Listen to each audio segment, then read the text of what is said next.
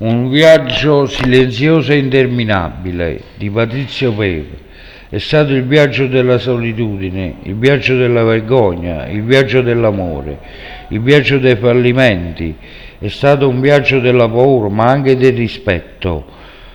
Una sera Renato, dopo aver detto l'ennesima bugia a sua moglie, l'ha lasciata sola con i figli in casa e in compagnia di due amiche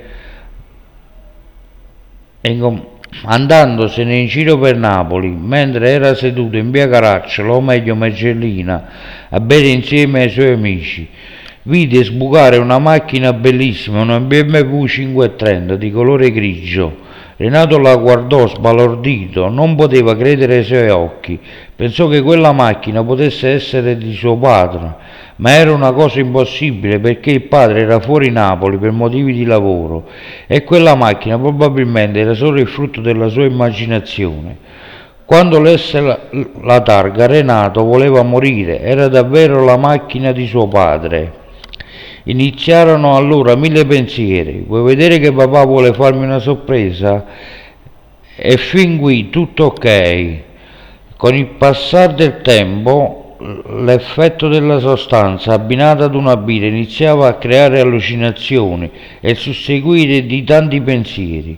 Vuoi vedere che mia moglie si è stufata ed ha chiamato la sua famiglia per dare un taglio al nostro rapporto e ai miei comportamenti tossici. Vuoi vedere che mio padre e in compagnia di mia madre e di mio fratello per picchiarmi, invece i familiari erano soltanto sulle sue tracce e così, facendosi anima e coraggio, alle 5 del mattino rientrò a casa. Sua moglie subito chiamò il padre di Renato, che dormiva al piano di sopra. Quando scese le scale, lo guardò e gli disse: Domani vieni con me a Padova, a casa di tua madre. Senza dire una sola parola, il ragazzo fece cenno di sì.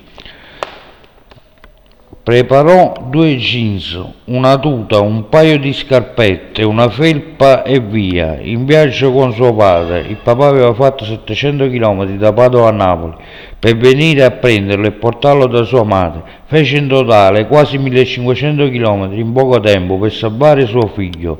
Durante il viaggio però non gli rivolse una parola, zero silenzio assoluto. Arrivati a casa incontrarono la madre, mentre Renato, da persona meschina e vigliacca, continuava a negare il suo comportamento. Ancora non aveva capito il gesto e l'amore della sua famiglia, era rimasto bloccato nel ricordo che, quando era piccolo, non era cresciuto con loro. Questa vicenda Oggi lo fa riflettere molto ed è fiero del comportamento dei suoi familiari perché hanno fatto di tutto per aiutarlo.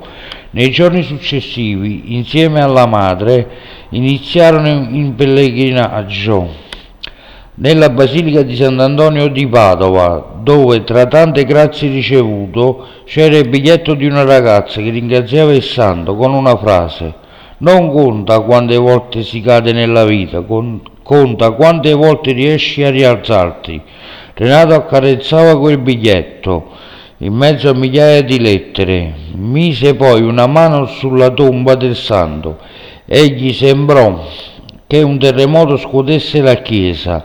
Era una sensazione strana e rimase perplesso. Una volta uscito raccontò a sua madre e le disse che il padre era andato a prenderlo perché nella sua vita dovevano esserci dei cambiamenti, non poteva continuare ad annullarsi in quel modo.